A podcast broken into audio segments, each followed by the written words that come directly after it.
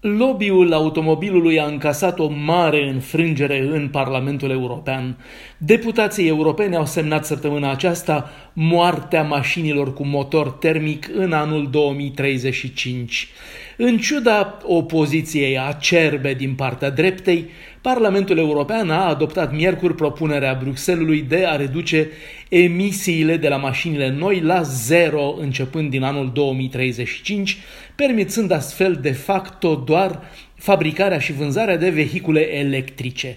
Prin adoptarea acestei măsuri, cu 339 de voturi pentru, 249 de voturi împotrivă și 24 de abțineri, parlamentarii europeni au semnat condamnarea la moarte a motoarelor cu combustie. În afară de o nișă rezervată mașinilor de lux, nu vor mai fi autorizate motoare pe benzină sau diesel, nici măcar motoare hibride pe gaz, agrocombustibil, etanol sau cu combustibil sintetic.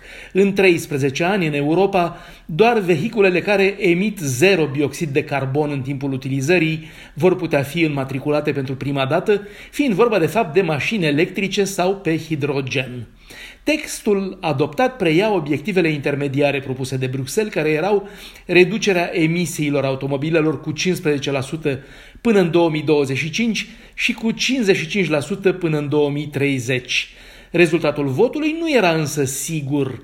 Obiectivul zero emisii a automobilului a dat naștere unei lupte aspre, generând un amendament din partea PPE, creștin democrației, principala formațiune politică din Parlament, care propuneau să se vizeze mai degrabă o reducere cu 90% a emisiilor auto în 2035, ceea ce ar fi făcut posibilă continuarea vânzării de mașini hibride.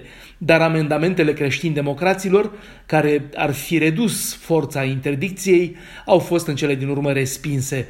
La rândul lor, nici verzii care au vrut să avanseze interzicerea motoarelor termice până în 2030 nu au reușit să convingă.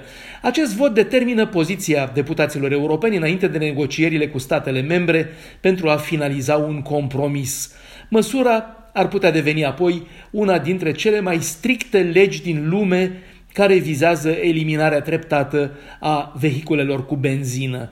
Rămâne desigur problema atractivității mașinii electrice.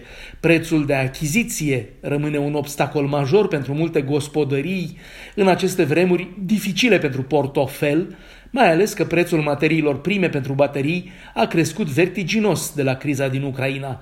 Dar în viitor, este oare înțelept să pariezi totul pe vehiculul electric, chiar dacă alte soluții, precum hidrogenul, care rămâne marginal pentru vehiculele private și utilitare, ar putea vedea lumina zilei până atunci?